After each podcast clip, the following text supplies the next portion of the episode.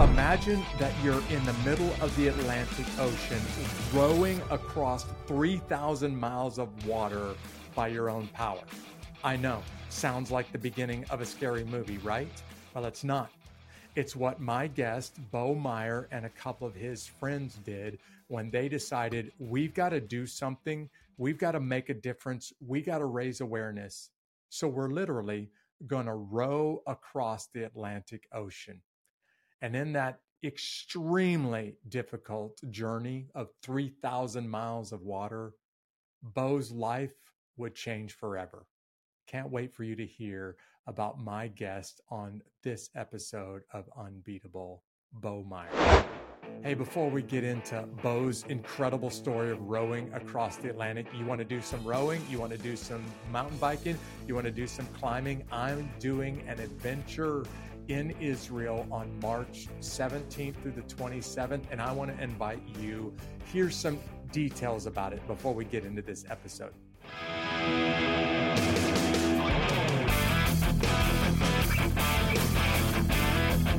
Before we get into the interview for this episode, I want to invite you to go with me on the trip of a lifetime. And that is not an exaggeration. I've spent more than the last year building a tour of the Holy Land that never existed before. This is what we're calling the unbeatable adventure, where we're going to rappel, we're going to climb cliffs, we're going to ride mountain bikes through the countryside, we're going to swim in the Dead Sea, we're going to climb trails, we're going to spend nights under the stars and spend days in luxury hotel rooms. We'll be in fishing boats on the Sea of Galilee. This is basically everything that you could want to do with action and adventure in Israel, plus all of the world's great historical sites there. And the dates for this trip are March 17th through the 27th. I want to invite you to come along. We built this trip so no matter where you live in the world, all you need to do is buy plane tickets and show up in Israel on day one. And from there, we pay for and we take care of everything. Hey, if this epic tour sounds like something you're interested in, why don't you go over to Signature Tours and search for the Unbeatable Holy Land Adventure with Jeff Struecker. Starts March 17th and it runs until the 27th. I would love to see you there with me. And now I want you to hear this incredible story, this amazing journey of crossing the Atlantic Ocean with my guest, Beau Maier. These stories of triumph over adversity will help you handle your toughest days in life and become unbeatable. Hey, Beau, it is great to get a chance to meet you and to talk with you on this episode of Unbeatable. Yeah, hi Jeff, how you doing? I'm good, man. Thanks for joining in. It's the middle of the winter in South Georgia, which means, you know, 70 degrees right now, literally 70 degrees today in South Georgia. Uh, what's it like for you right now? It's not too bad. Um, Sheridan, Wyoming. We uh, it was about 32 below for a week last week, and now it's back into the 40s. So we're you know we're doing good. Thanks, man. I did that on purpose for people that are listening around the world that don't understand U.S. geography. While it's 70 degrees here in Georgia, it can be literally 100 degrees different. And Wyoming, in uh, you know big sky country, it gets really cold with lots of snow and a hard wind. Right? It does, yeah, yeah. The wind in Sheridan's usually not too bad, but when it picks up, it's I mean it'll take it from 32 below to 50 below. You know, just just yeah. wind chill wise. So for everybody who's driving and not watching this episode on YouTube, you heard him correctly. He said 50, 50 degrees below zero when that wind starts blowing in Sheridan, Wyoming, which I don't care where you come from on the planet, that's just flat out cold, man. Yeah. Yeah, that is uh um, that's cold. yeah, it is. Okay, so uh, I'm reading your story. I'm learning more about you, and I am freaking out, to be honest with you, because I joined the Army on purpose. I joined the Army because I don't want to be in the Navy, and I don't want to be in the Navy because I don't want to be in a boat. And this Army veteran that I'm talking to, Beau, decides to get together with a couple of other Army dudes and hey, let's row across the Atlantic Ocean. 3,000 miles of ocean on a rowboat with just you and a couple of buddies. I just got to say it out loud, man. What the heck were you guys thinking? Or maybe I should say, what were you guys drinking when you came up with this idea? Let's row across the Atlantic. Right. So, uh, you know, it's it's interesting. We've been doing it now for a little while, but when it all started, um, we uh,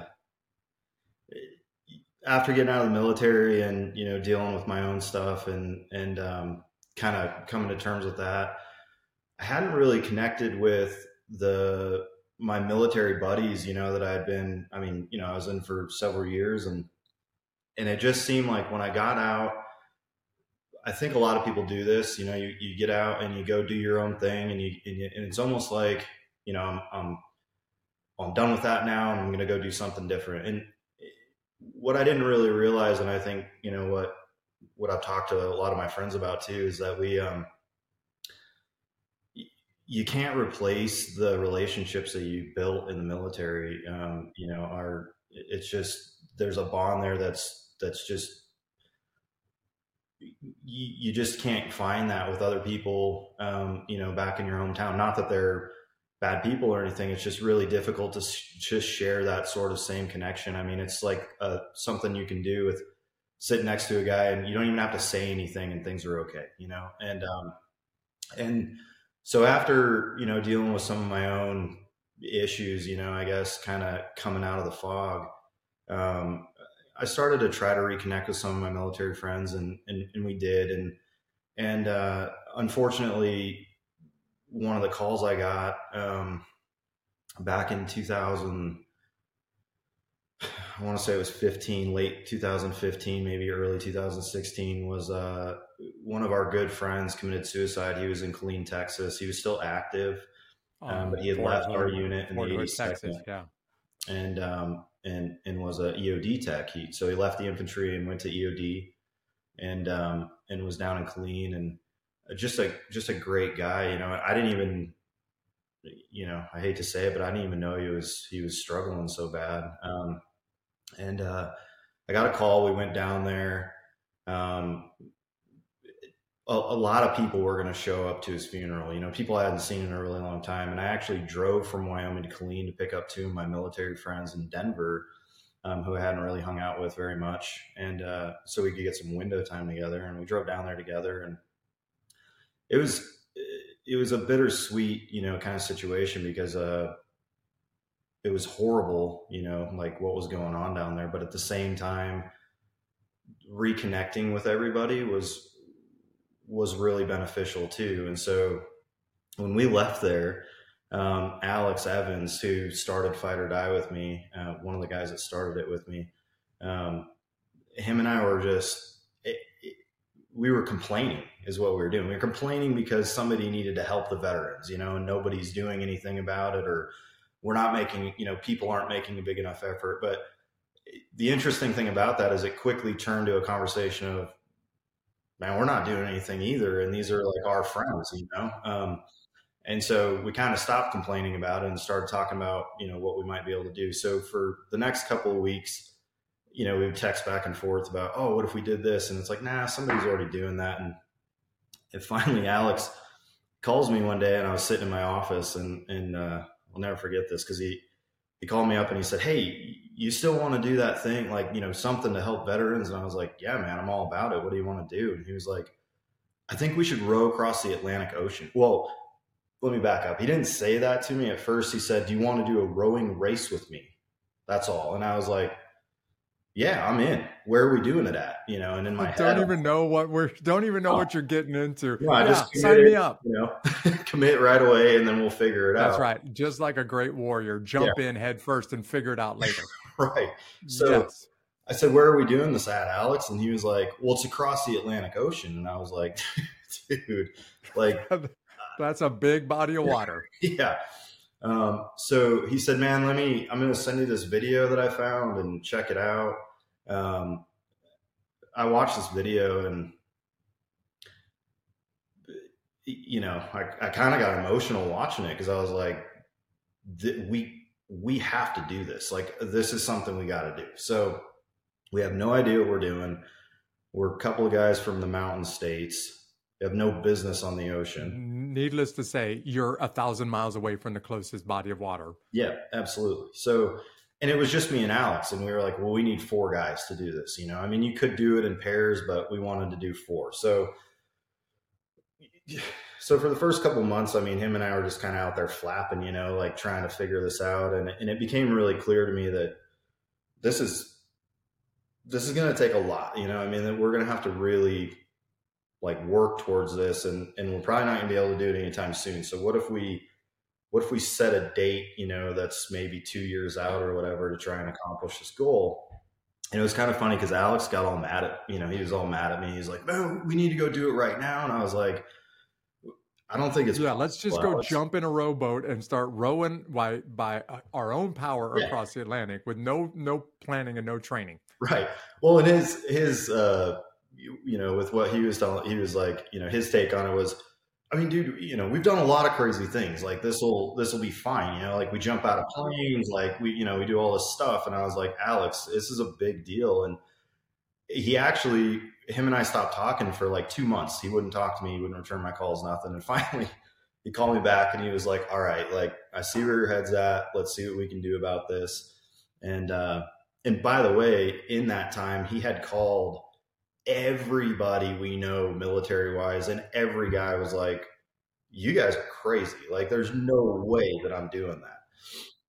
Um, and so, so it was just the two of us, and we didn't have anybody uh, else to do it, and we ended up meeting up in Denver. Um, we were both working in the oil field at the time, so we went to this big oil field party, and uh, I, I I pull up next to the bar. This guy's standing there, and he's and uh, he he looks over, and I was wearing a, a KIA bracelet at the time, and he and he said, "Hey, uh, were you military guys?" Like, "Yeah, I was. I was on the 82nd." He was like, "Nice, man." He was like, "I was a ODA commander," and I was like, "Okay, cool." Like, so him and I started talking, and turns out we were in you know some of the same theaters at the same time and anyway we had you know kind of hit it off right away well alex pulls in and he's like who's this guy? I said this is bryant knight. I was like i just met him. He was the oda commander. And alex looks at him and he goes no you weren't. So, by the way, for the listener, these are uh, two guys from the 82nd Airborne Division, a pretty elite unit, talking to a Special Forces commander, telling him, "No, no, you weren't, because uh-uh, yeah. you don't look like you're that tough, right?" Yeah.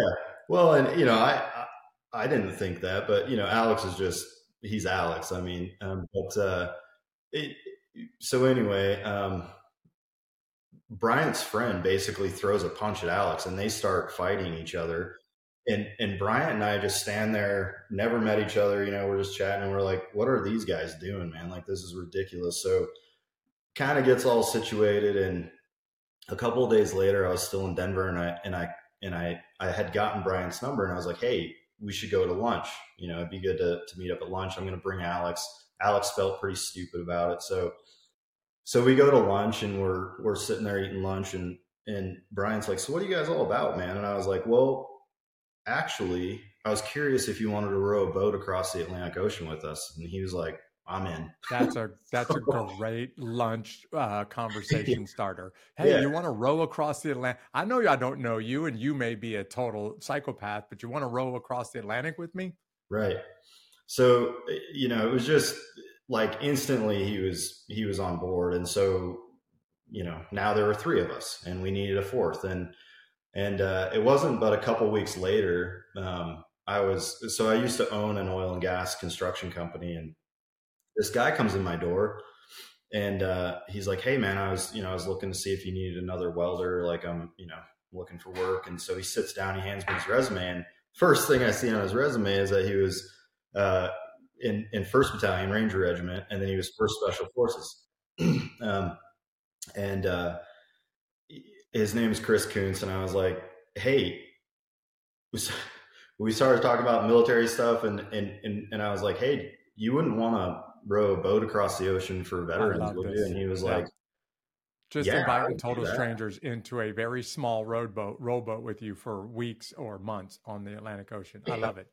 Yeah. So just by chance, we picked up two other guys that were crazy enough to do it with us, and and they really wanted to to do something to help veterans too. You know, all of us have had our own you know path out of the military and things that have happened. And and then we've also known just so many people that have struggled um, significantly. And and so anyway the four of us kind of put this thing together and and uh, it really all we were going to do at first was was you know go row a boat across the ocean and we weren't going to have an organization or do any of this stuff. But we were laughed out of so many rooms. I, I, can't even, you know, it was it was crazy. I mean, we'd go in there and you know we'd tell people what we were doing and what we were trying to do, and they would just like, "Yeah, you, will never do that. Like, you guys are crazy. Like, you know, we're not interested to help or whatever." So we were like, "Okay." So we ended up creating a um, a nonprofit organization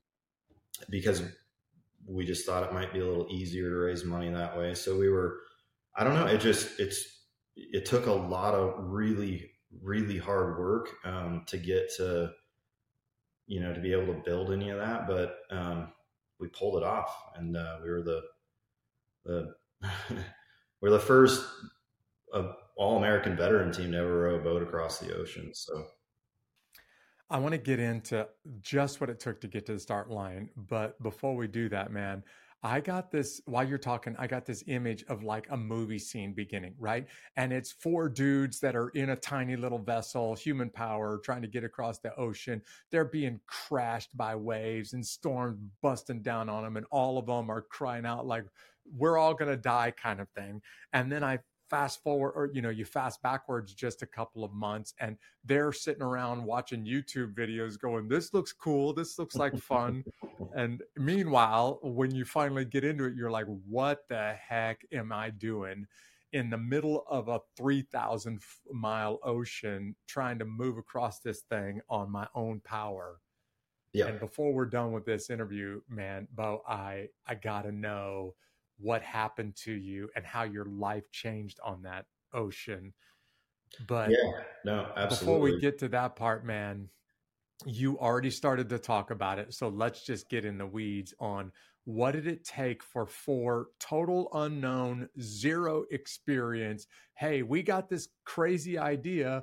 Want to support us? Want to give some money? What did it take for you guys to just get this thing uh, to get started on this epic adventure across the Atlantic? Well, um, I, you know, so none of us knew how to raise money, so that was a whole huge learning experience for yeah. all of us. Um, I, I still don't think I'm very good at it, but it was, uh, you know, there was a lot of people that once we kind of figured out like what we're really doing, what our mission is, and and why. Um, and we just started to talk about it to people over and over and over again. Um,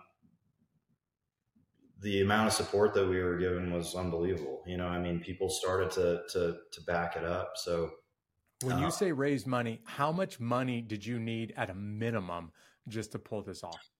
Yeah, so we raised about close to five hundred thousand the first year. Holy smokes! Um, In one year? Yeah. Well, for real? about two years. So for the first team, I guess, um, and that's because wow, we didn't have a boat, right? So, in an ocean rowing boat is a unique thing. It's not like you know you go down to Cabela's and pick out a boat that you're going to. Yeah, you can't go to the Bass Pro Shop and get one of these. Yeah, exactly. So um, we really wanted to have a um, a boat made in the United States. And there's only one builder in the United States that exists. Her name's Sonia, and she lives, um, she owns Spindrift and lives up in Port Townsend, Washington.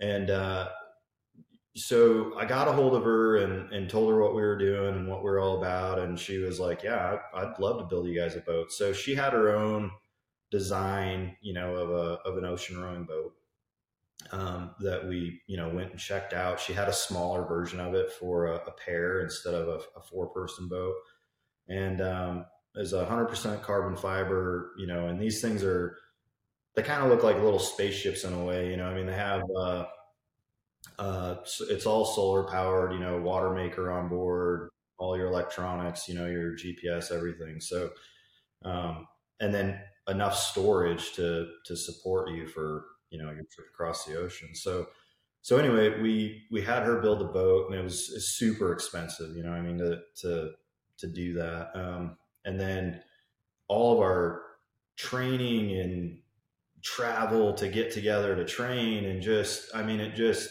it adds up so fast, you know, and all the gear and the courses, you know, it's kind of fun. You know, all of us are, are from military units that do a lot of training, you know, and we had a lot of different kind of training um, between all of us, but none of us had like, you know, the proper training to do something like this. So, you know, we, we had some guys, you know, um, Don Deo, who owns D-Day Defense. He's a good friend of ours, but he's an 18 Delta uh, Special Forces medic, and he has a company that does offshore survival and stuff like that. So he actually came and did a bunch of stuff for us.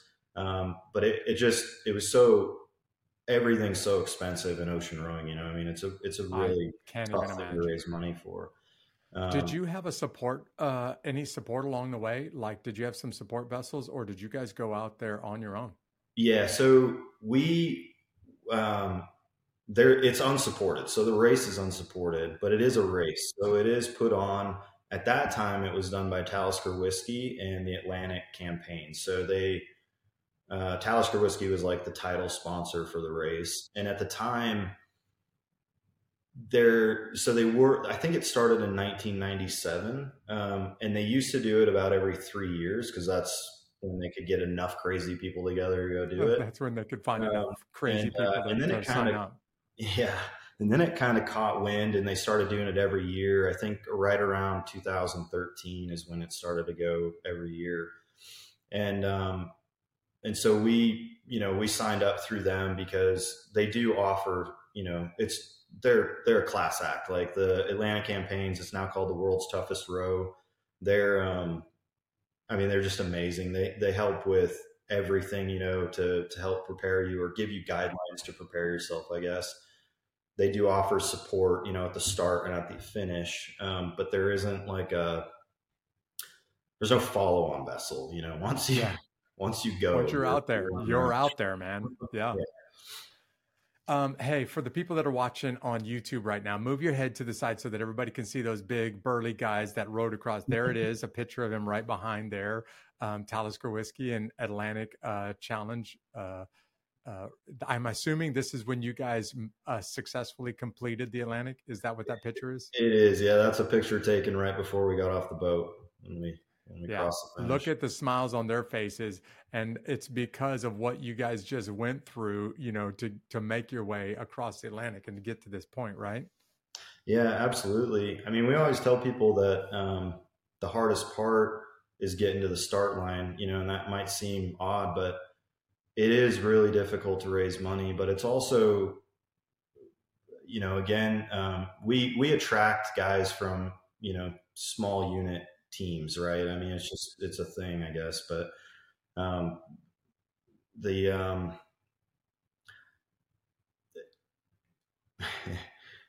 so talking about my team in, in particular, and it happens every year. I mean, I witness it all the time. Every year we do this with new guys, but we're all four type A guys who, you know, have done some things and want to go do this new thing and, and it, it gets tense, you know, because like trying to get all this stuff done and, and, and, you know, figure it all out is, can be extremely frustrating and everybody has their own ideas and, yeah. and, um, and, and I don't know why, but we're all, you know, it seems like no matter what, everybody's wired to to kind of think that they're going to have a better idea than the people who have done it before them or something. And so we just now we just let them, you know, all right, like go, you know, because we do a lot of training in Mobile Bay down in Alabama, and and it's inevitable that after the first couple of times they go out, they come back and they're kind of like, okay,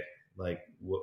What now we are ready to listen. Yeah, before that we weren't, but now we're ready to listen, right? Yeah, and we had a hard time with it because we didn't really have anybody that much to to to show us. You know, this is all new for us, and so, um, man, like you know, we it was. Uh, we, we had some. You have to be a really. You have to be very willing to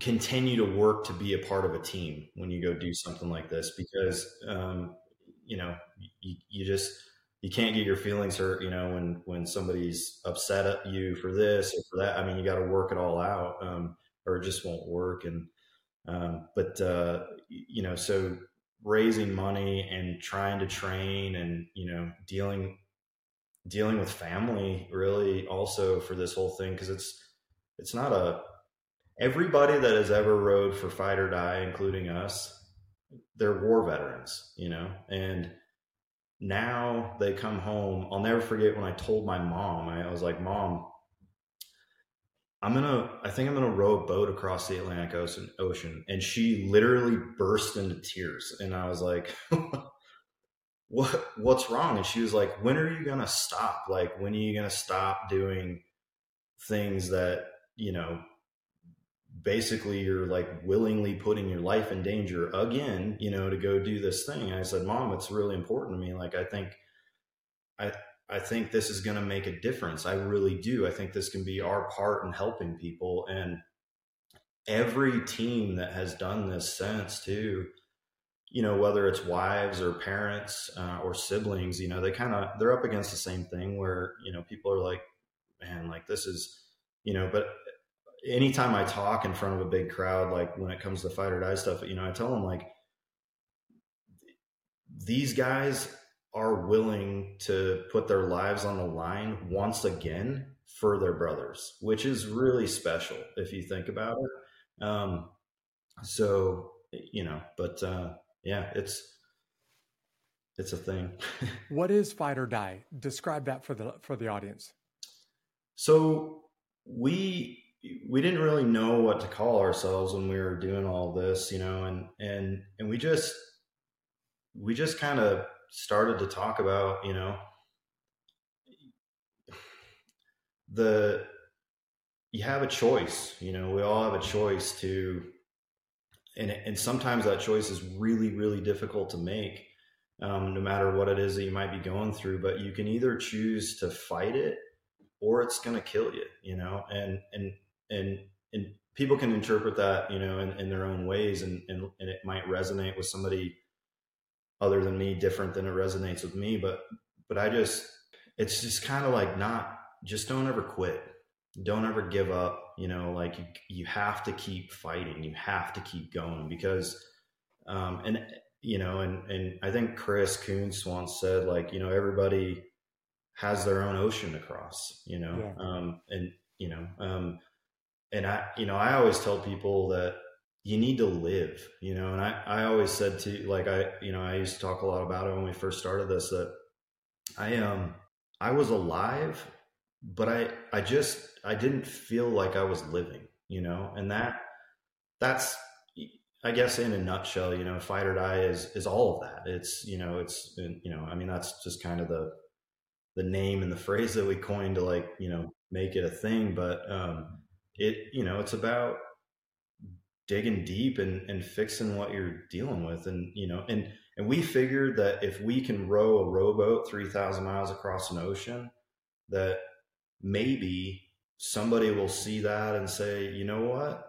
Like those guys are out there doing this. Like i'm gonna i'm gonna get off the couch today and i'm gonna go just we're trying to motivate people you know to like get help, get fixed, and don't be afraid to like deal with the problems that you have. Don't, you know, like it's, you can accomplish anything. And we, we also wanted to show kind of the world that veterans, even though sometimes we may seem broken, like together we can do some incredible oh, things. Totally. Yep. Hey, um, I need to tell you, thank you uh, for all of that you've done for the country. You and I were at the same place at the same time a couple of times when you were in Iraq. In fact, I went to see your boss once when I was there. I was in the Ranger Regiment, but I, we were operating in your area. And I just wanted to go check in on my old commander, your uh, brigade commander, Colonel Mike Steele, um, who I still have a great relationship with this to this day. But man, for all that you've done for our country and what you're currently doing for veterans now, you were making me think of um, I I struggle to explain to people that have never served in the military, and it's actually not just the military, but it's it's when you go to war or experience the real hard stuff in the military, the bond that that creates. I I struggle to explain that to people that have never gone through what you've been through. So, Beau, um, my first guest ever on the very first episode of Unbeatable was Kenny Thomas, who was with me in Somalia and um, you just described with your mom like the very exact same uh, conversation that I had with my wife because Kenny called me and said, Jeff, uh, 20 years later, I need to go back to Somalia. And I said, Kenny, are you crazy? Do you know how dangerous Somal- Mogadishu, Somalia is the most dangerous city on the planet? And you and I have both been retired or out of the military for a long time. Like, what are we going to do over there? And his comment was basically, and it was this short of a conversation Jeff, I'm really struggling. I need to go back personally, and I need you to go with me. And I paused for maybe five seconds and said, If it's that bad, I'm going. Then I hung up the phone and thought, Oh, I got to go tell my wife. And her first words were, What? Are, when are you ever going to stop putting yourself in, you know, circumstances like this? And she knows me she knows how deep my love is for the guys and gals that I served with in the military. But even explaining it to her, I couldn't find the right words. Like, how can I explain to you? He he needs me, and if he needs me, I'm going to show up and I'm going to help out. And if that means I got to go put my life on the line for him, of course I'm going to do that. Which for people that have never gone through the experiences you and I have, Beau, that's a little bit hard for them to understand. Yeah, um, absolutely you raised a lot of money. Now, listen, about a year, little over a year ago, I wanted to do something to raise awareness and money to, like you, to try to help prevent veteran suicide. So I attempted a bike race across most of South Africa and did the best I could to kill myself while I was on that bike. But my real goal was to raise, listen to this, in 11 months' time, I wanted to raise $50,000 and I didn't even get all the way to my goal and then I'm listening to you and you brought in a half a million dollars in about a year or two and I'm like, well, this dude knows how to raise money. This dude knows how to uh, tell. This dude knows how to let people know just how big the the challenge is that veterans are going through, especially four or five years ago when they were still killing themselves almost 40 a day in the United States. So let's reel the tape back a little bit and go back to that drive to Killeen, Texas, when you and uh, a buddy said, listen, somebody needs to do something. And that somebody is us. Because everybody in America was saying, somebody needs to do something about this, but nobody in America had any solutions. And most of America didn't even feel like it was my responsibility. So, can we go back into that conversation just a little bit more? What was it that caused you guys to say i'm sick and tired of watching my buddies kill themselves. I am personally going to do something you know i mean i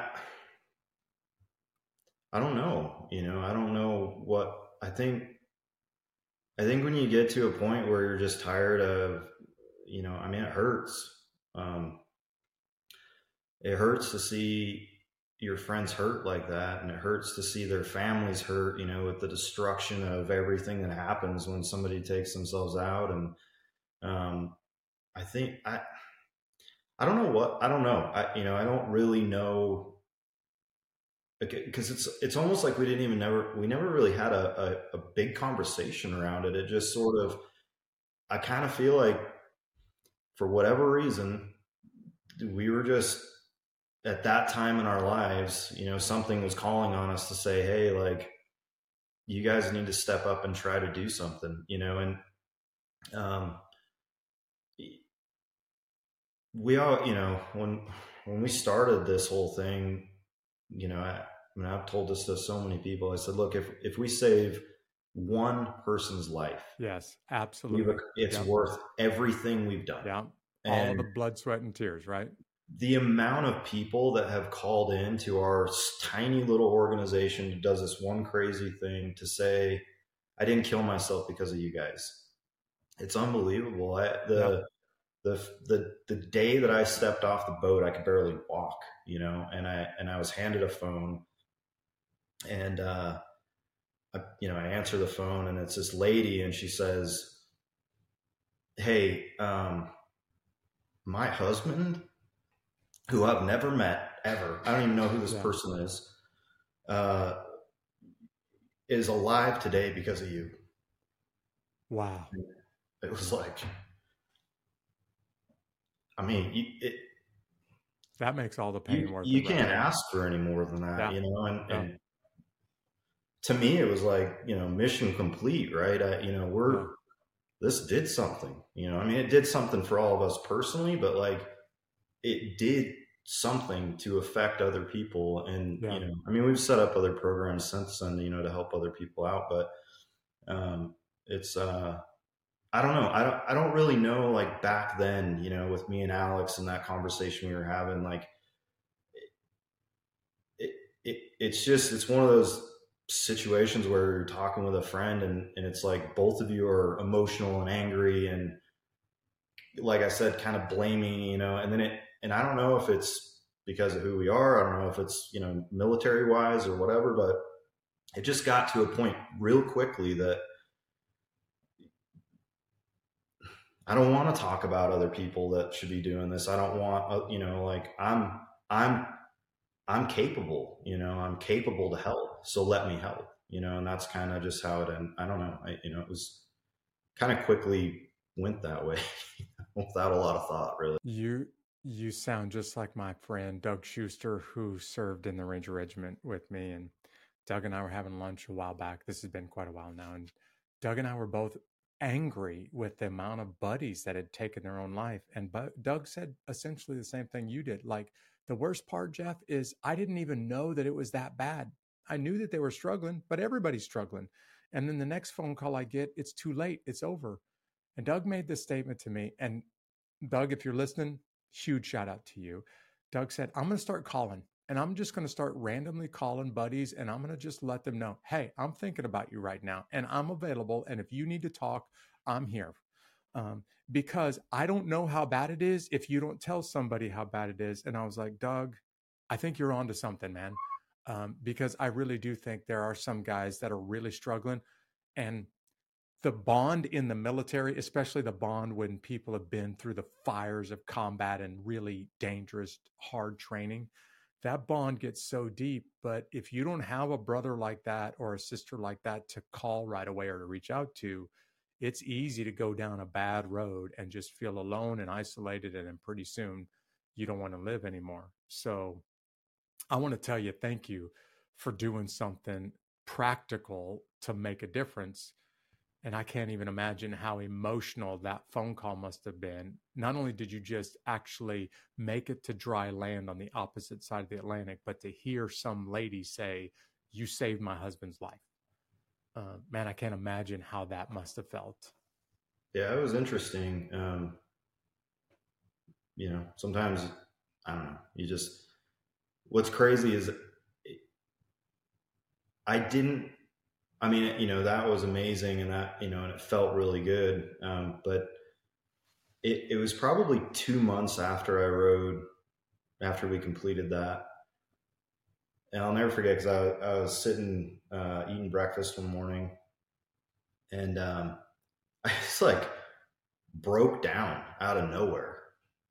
And my wife was like, What? Are you all right? Like, what's going are on? You okay? I, like, I are you losing like, it? I just it just sort of all sunk in, like everything yeah. that we've just done, you know, and it, and it was a kind of overwhelming, you know, at that point. But um, well, I want to get to what happened to you in the middle of the Atlantic, um, because honestly, what you guys did is mind blowing. I I can't imagine the training, let alone the hardships that you guys went through getting to the Atlantic. But before we actually get to middle of the Atlantic and there's some moments where your life is impacted forever, it's not just veteran suicide for you. I mean, for you, this is a really personal thing. Every veteran that I know has many, not one, but many friends that have taken their life. Um, in fact, when I'm in audiences now, I say, Is there anybody in this room that doesn't know multiple people that have taken their life? And there's not one hand that goes up. Um, but in your case, man, this goes back farther than the military, right? Um, so for just a few minutes, let's talk about you know kind of your childhood your relationship with your dad and how your relationship with your dad you know kind of your some of your last days with your dad. Sure. Yeah so um my dad was he was a brilliant man. Um you know he uh it's it's crazy because you know i wish that i could chat with him today, you know, just about like just pick his brain on stuff because of things that I remember and people that I've talked to since, um, you know, everything. Um, but as a kid, you know, he was, he, you know, my dad was just like in, in this incredible person, right? He was a, he was a, owned his own house, you know, contracting business and they built all these homes in Washington state. And, and you know, he's like my hero and we fished all the time. And, uh, he used to take me hunting all the time. And when I was a little bit, I mean, I wasn't that old, probably, you know, three, four years old, five years old. My dad started going from uh, Washington State to Wyoming to, to guide uh, hunters, you know, up in like the Jackson Hole area. and um, and my mom decided that they were going to move out to Cody, Wyoming, of all places, um, so that he could kind of pursue, you know, things that he wanted to do out here. Um, and uh, so we moved to Cody when I was, I don't know, I think I was six years old. And, um, uh, you know, and, and, and as a child, like, you know, growing up before I was a teenager, I mean, you know, that all kind of continued. I mean, you know, we, we, we fished and we hunted together and, you know, um, and, but I, it's weird because I remember those moments so much more than any other moments really with my father because he was we just did so much stuff outdoors together, you know, and I, he, he was the first person in my life to, um, kind of force me to gut it out, I guess. Um, All right. Because, you know, going up in the mountains when you're a kid, you know, and, and it's freezing cold outside and it's miserable and you're it's hungry. miserable and, yeah it is uh, yeah. You know, my dad was always just like, you need to toughen up, you know, and like, um, not in a negative way, but like Right. just pushing me to, you know, just, you know, it doesn't last forever, right? Nothing lasts forever and keep that in your head. And, um, but as I got a little older, you know, I kind of, yeah, I was a, I was a wild child, you know, middle kid in my family. Like I, I partied all the time. I, you know, school was never really that important to me. I, um, I, I did okay only because I tested good. Uh, if it wasn't for that, I probably wouldn't have made it through. But you know, my dad and I, and I didn't know this at the time, obviously, but um, but him and I, you know, really started to kind of butt heads about a whole bunch of stuff. And I know that's fairly normal and natural for a lot of teenagers and their parents, but but it got to a point where we just like I just didn't want to be around them anymore. You know, I mean, we didn't hunt anymore, we didn't fish anymore. Like it just, it, you know, and and at and at certain points throughout my teenage years, it was almost like my dad would. It's like he would offer an olive branch every once in a while, you know, like he was trying to like repair that relationship. And looking back on that now, like I I realized that, but at the time, like I didn't want anything to do with it, Sure. you know, and and uh, and so you know he became pretty hard on me. You know, I mean we we I mean it was we didn't really talk much for a long time, and you know I grew up playing hockey too, and and you know my dad was big into helping that whole thing, and, and in fact my dad is like pretty much the main reason that Cody, Wyoming even has a hockey program. You know, um, and uh, but it's weird because I I was I was I was a pretty good hockey player, but I could have been a lot better if I would have cared more. Um, but I was good enough to be better than most, and so I just didn't really put that much effort into it. And and my dad like constantly hammered me on that, you know, because he was like, "Man, if you just tried a little harder, you know, like, and but you don't." And he's like, "You you know, just because you're good at something doesn't mean you don't have to put effort into it, you know? And, and, but I, I couldn't stand that, you know, it always like irked me. And, um, anyway, I, right around graduation or, you know, just before my dad had even gone to the army recruiter office and, um, you know, talked to them about some stuff. And it was probably two weeks after I graduated that, uh, I, met up with him in town uh, um, uh, in a the parking lot actually of like a grocery store, which is by the recruiter office, and he had just come out of there for a second time or something, and I didn't even know he was doing this, but he you know he came up to me and he was giving me a hard time about you know what are you going to do with your life and like you know like all these things and he was like i don't even think you can make it into the army you know like you're just you know you're too you're too messed up, you know, you're too wild and you're too messed up and all this stuff. And, you know, that moment in my life, that day was kind of an interesting, you know, I've held on to that for a long time. Um, because I, I, I told my dad, I was like, you know, I don't ever think I want to see you again. Like you, we'd be better off if you were just not even around us. And, uh, it wasn't more than a few days later that um, you know I got home like way late at night. You know, it's summertime, so I'm out with my friends. I get home. It's probably I don't know 11, 12 o'clock at night, maybe later. My mom's asleep. My brother's asleep. My sister's off in college, and I just got home. And this lady, and we live like uh, 16 miles out of town, you know, up in the mountains. and so this lady pulls up our really long driveway and she gets out and she's wearing like a, a windbreaker, you know, so she's like a like what an ATF agent or FBI agent would wearing.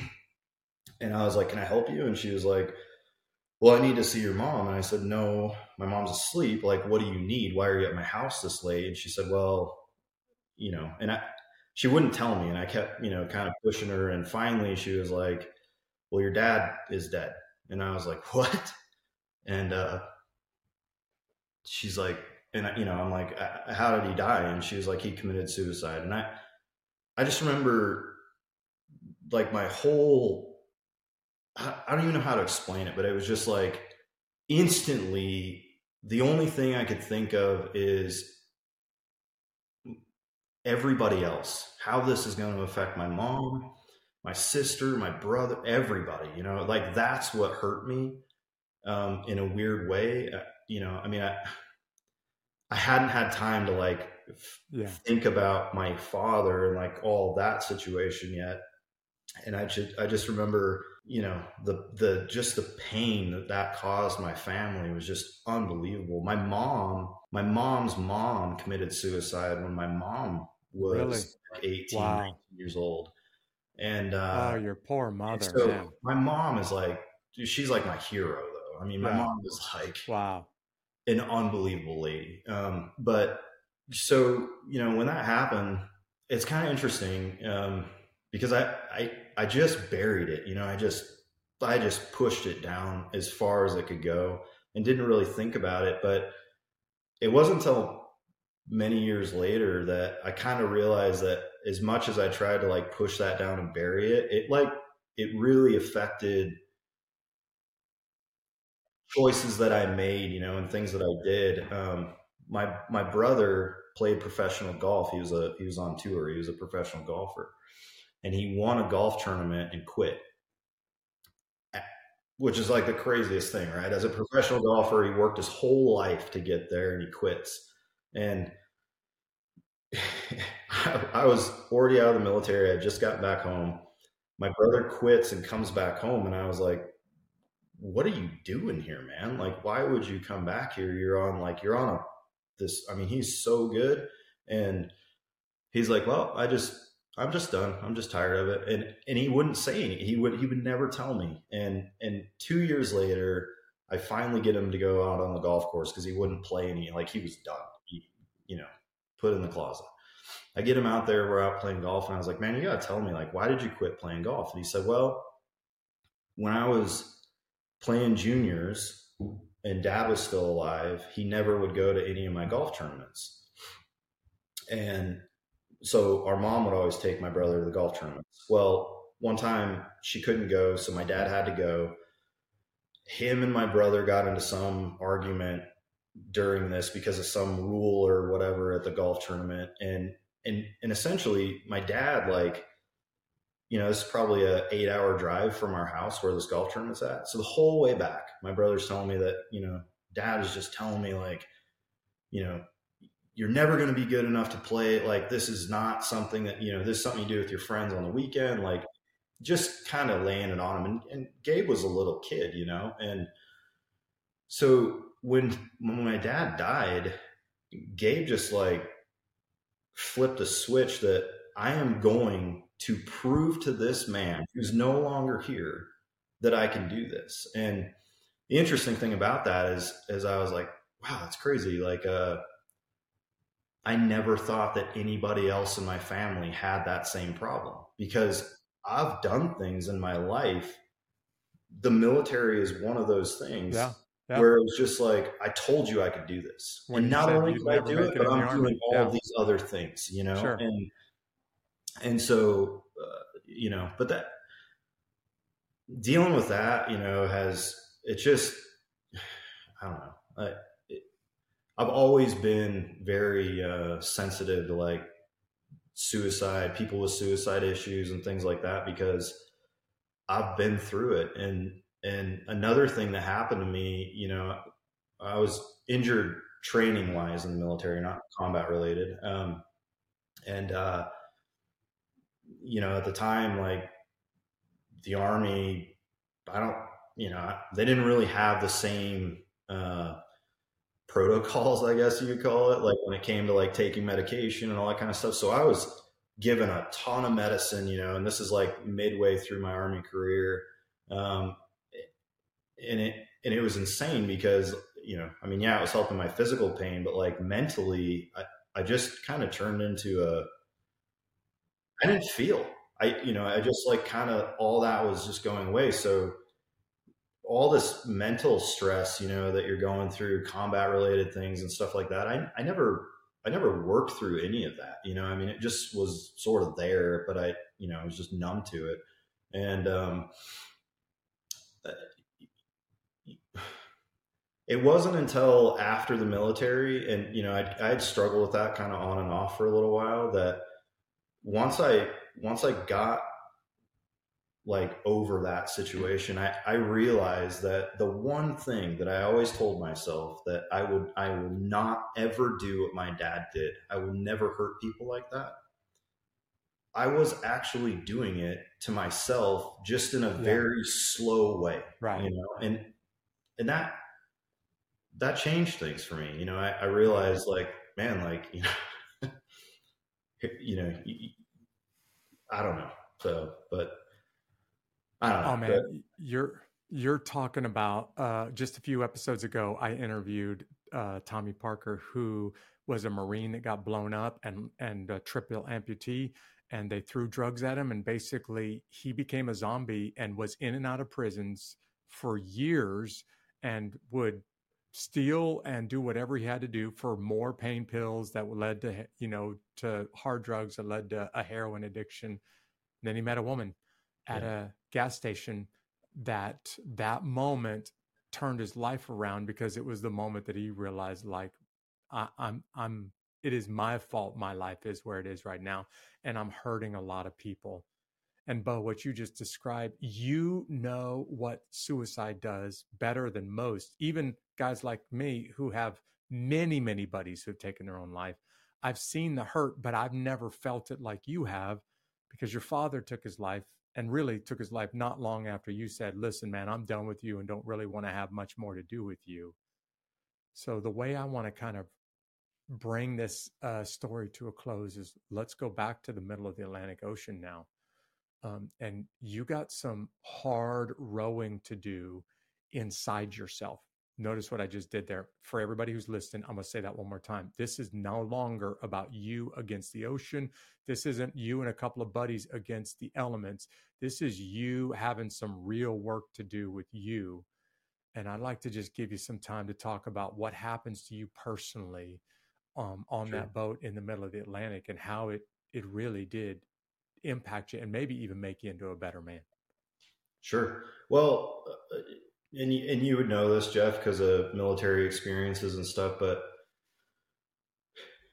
the crazy thing about rowing across the ocean is it doesn't matter how strong you are. It doesn't matter how fit you are, how prepared you think you are. About a week in, maybe less, your body is toast. Like yeah.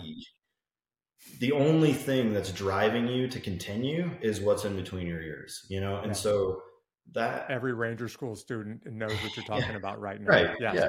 Yes. Yeah. Um, you know, and it and it just becomes like you against yourself the whole time, you know? Um, and and with that comes a lot of other interesting things that come up, you know, because. Because you're you're you're working so hard, you're fighting so hard to just keep going that I I think it just it you just have moments, you know, you, it's like you almost have moments, or at least you know I do, and and and rowing the ocean is the hardest thing I've ever done, but it's happened to me a few other times in my life too, where you just have like a I don't know, like it's like a, like clarity for a second or something yeah. that like yeah. something comes over you and it's like wow. So you know, with my dad, uh, I was sitting in the middle of the. I mean, we are probably fifteen hundred miles out in the middle of the ocean, and I just I just felt like I had to say I'm sorry. Yeah. Got to get this out, right? Like in the middle of the ocean, I got to deal with this and I can't keep stuffing it down any longer mm-hmm. which is where a whole lot of people who are listening to this episode are right now because they've been stuffing it down and trying to keep their life busy and keep themselves preoccupied so that they don't have to deal with it. But when you're 1,500 miles from the nearest landmass, there's nothing out there but you having to deal with you. Sorry to interrupt, man. Go for it. No, you're good. I mean, it's just, you know, that was, I needed that, you know? Um, I had thought about that last conversation I had with my dad so many times. And even though I'll never be able to tell him that in person, and even though there's so many things that technically my father should apologize to me for, yeah, yeah, but I still sure. had a part of something that I needed to let it go, you know, like my side of this, I cleaned up my side of the street in that situation. And it took me many, many, many years to get there, but I finally got there. Man, if there's anything that I love about your story, and this is, you're the perfect guest for the Unbeatable podcast, Beau. And it's not Fight Oar Die, the nonprofit and what you're doing helping other people. It's you getting to the point that you realize I got to work and I got to do some hard work, blood, sweat, and tears. Not fighting this boat, not fighting the weather, not fighting the ocean. I got to do some hard work to get healthy again on the inside and anybody who's ever been where you are knows that junk ain't easy. In fact, a lot of people are simply so overwhelmed by how hard the work is to get emotionally, psychologically, I would say, maybe even you would agree, spiritually healthy, that a lot of people will never get there. They just quit because it's so hard. Um, mm-hmm. And they let their past or their emotions beat them, literally. Right. And, and, what you're saying is, I won't be beat by my emotions. I won't be beat by the ocean. I won't be beat by my past or the mistakes that I made with my relationship with my dad. I'm going to do the hard work. And even if it takes me years and years, I'm going to keep doing the hard work until I can get healthy on the other side of it. Right. Yeah. No, that, and that's, that's pretty much how I live my life, you know, and that's, ocean rowing is no different, you know, all that stuff. And what we try to talk to people about is if you just don't give up, you know, um, things don't always happen in the timeline you think they will. And things happen just like that situation that did to me in the middle of the ocean. I wasn't like consciously trying to do that at some point in my life. It yeah. just happened, you know, and, and, but it wouldn't have happened if I hadn't have been constantly striving to try to work harder, you know, work more, work more towards being the person that I want to be. Um, and that doesn't stop, you know, it's not like that happened and then, and then things are, you got to work at your life every yeah. day, every day for the rest of your life. Beau, I don't know if you can do this, um, but I'm gonna put you on the spot, man. Um, you rowed hard, rowed um, to get across that ocean, but you also did some hard rowing inside.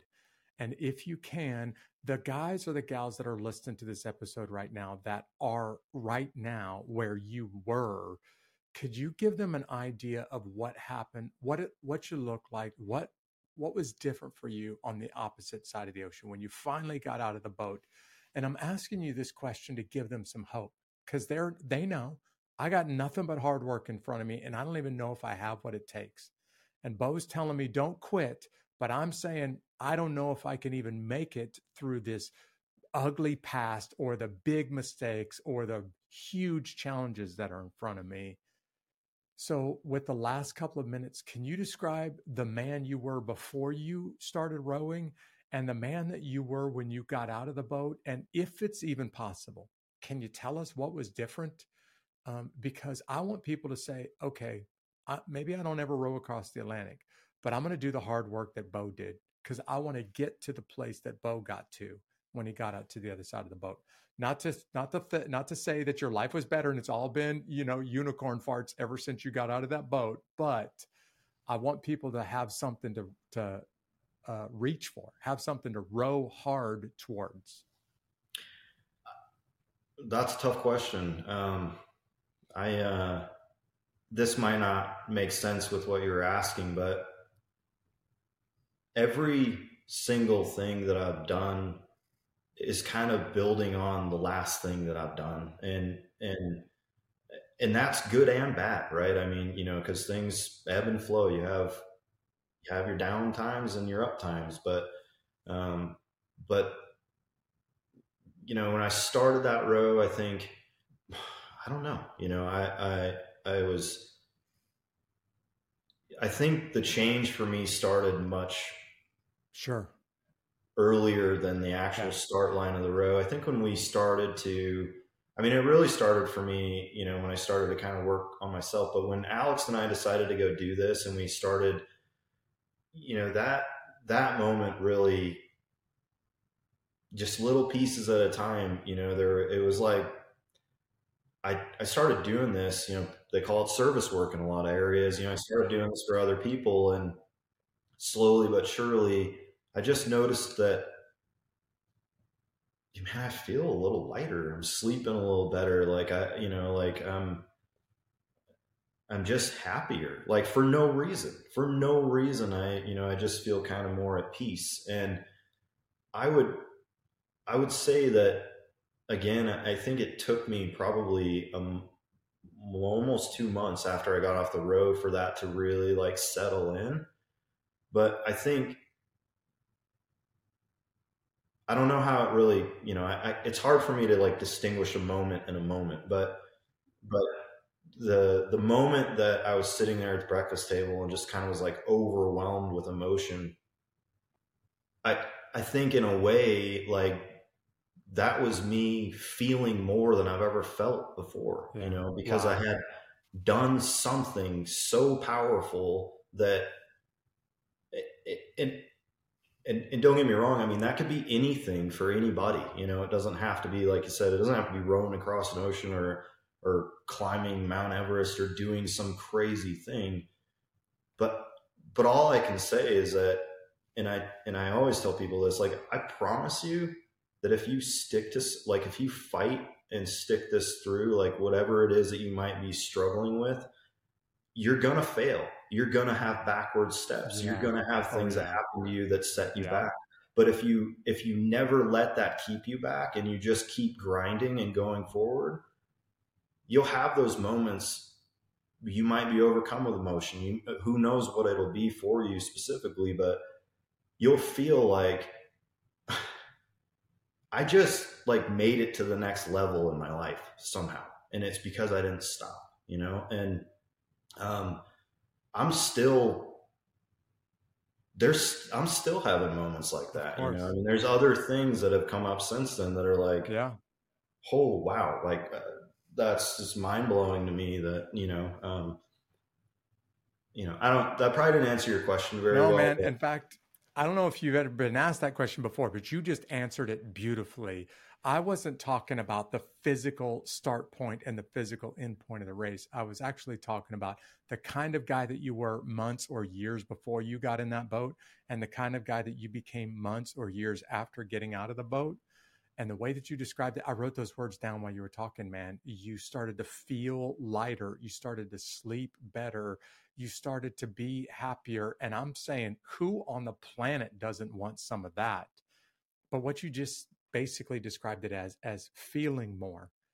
And what I wrote down is, I think what Beau is saying is, I started to live more after I got out of that boat than I was living before I got in the boat. Still breathing, still taking up the same amount of space on planet Earth, but I just had a much, much more to my life afterwards, which is the reason why anybody who's facing right now what you are facing should do the hard work and fight or die so that they can get to the point where they're living more after the fact.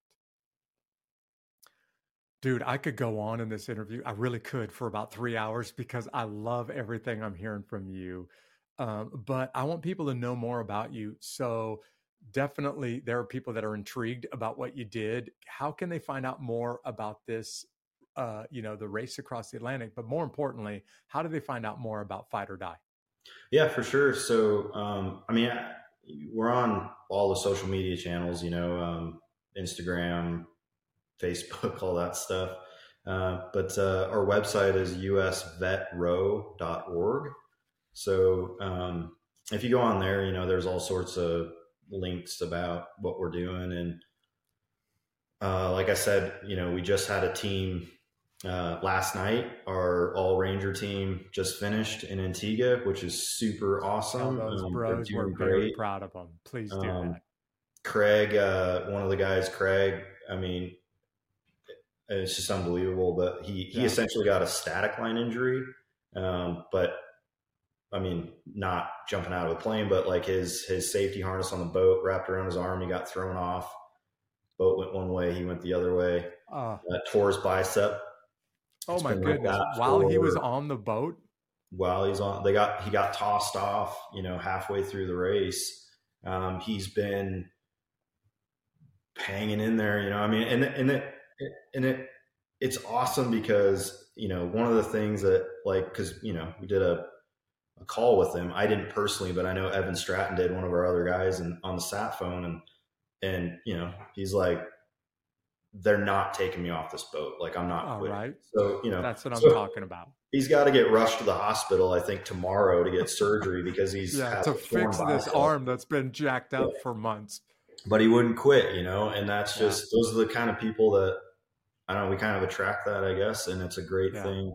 Um, but uh, yeah, US Vet Row is, like I said, has all of our links. We do, um, you can sign up for mental health first aid courses on our, we offer those free to people.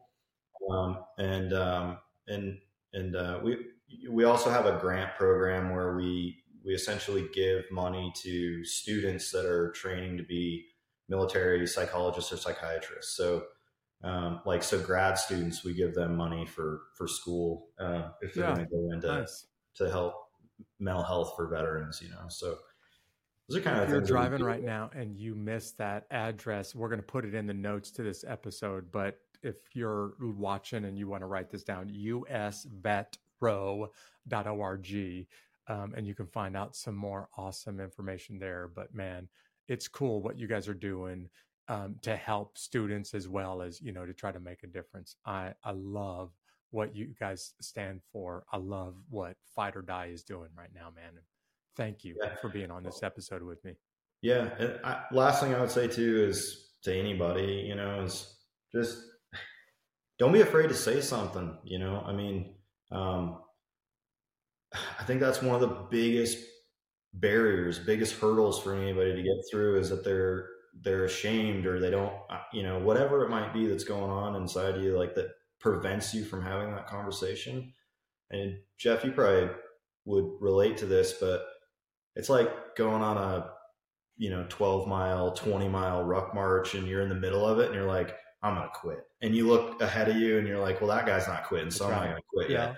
And then you get to the end of it and you talk to your friends and they're like, "Oh, dude, I was thinking about quitting the whole time. I time." almost quit, but I but, but I watched you, right? Right. You thought you were the only person that is suffering like that. You're not. So that's the point. Yeah. Is that if you start talking about it, you'll find out that that's true. You're not alone, and that not feeling alone is going to help open up the door to get started on getting help right? To, to start growing and fixing what, what you have going on. Beau, we're 126 episodes into this podcast. And what you're saying right now is what guests have said almost every other episode. We probably said this more than 50 times uh, since this podcast started. And it is if you're struggling, don't, it, the really strong guy or gal is the one who's quick to say, I'm struggling, I need help don't hold it in. Don't try to figure it all out yourself. Help mm-hmm. let somebody else know you're struggling. And if you do that, you can be unbeatable too. So, yeah. man, thank you for that challenge. And dude, Absolutely. again, thanks for all you're doing for veterans. Thanks for all you're doing to help make the world a better place. And thanks for being on this episode. Yeah, thanks for having me. I appreciate it. I love everything that I just heard from Beau. Man, I could not think of somebody who has better described the reason for this podcast than Beau Myers and the Fight Oar Die Foundation that they started. He really is onto something. That when you are facing hardships, you can stuff it down, you can try to run away, you can keep yourself busy or try to avoid it. But the bottom line is, at some point, you're going to have to do the blood, sweat, and tears hard work of getting healthy. And that means either you fight it and you beat it, or eventually those challenges will beat you. So if you want to be unbeatable, thank you for tuning in to this incredible story from Beau Maier. And thank you, by the way, for staying connected with this Unbeatable podcast. If you just listened to this first episode ever of this podcast and you're like, I love what I heard, I want to hear more like this, well, why don't you go ahead and hit that subscribe button on YouTube or on all of those audio channels that we're on and follow along or go back and listen to some pretty amazing guests like Tommy Parker just a few weeks ago. And by the way, if you want regular details all all week long, why don't you go ahead and connect with us on social media? We're pretty much everywhere. Uh, just search for at Unbeatable Podcast and you'll find us on almost all of the social media sites. You'll also find people out there like Gildo Alfredo Chihuahua, who is the guest of the week. And if I mispronounce your name right now, Gildo, I'm totally sorry. But I want to just say thank you for being so active. Thank you for being so engaged online. Thank you for staying connected with other people that are part of the unbeatable audience. The ultimate in getting connected to us and letting us get connected to you is why don't you go ahead and join the Unbeatable Army? It's our totally free list where we send out information and stay connected with you directly in your inbox all week long. If you want that, there's no strings attached. There's no, uh, you know, hidden agenda here. Just simply go over to unbeatablearmy.com. And next week, I look forward to bringing you another guest with another incredible story. So I'll see you right back here next week. These stories of triumph over adversity will help you handle your toughest days in life and become unbeatable.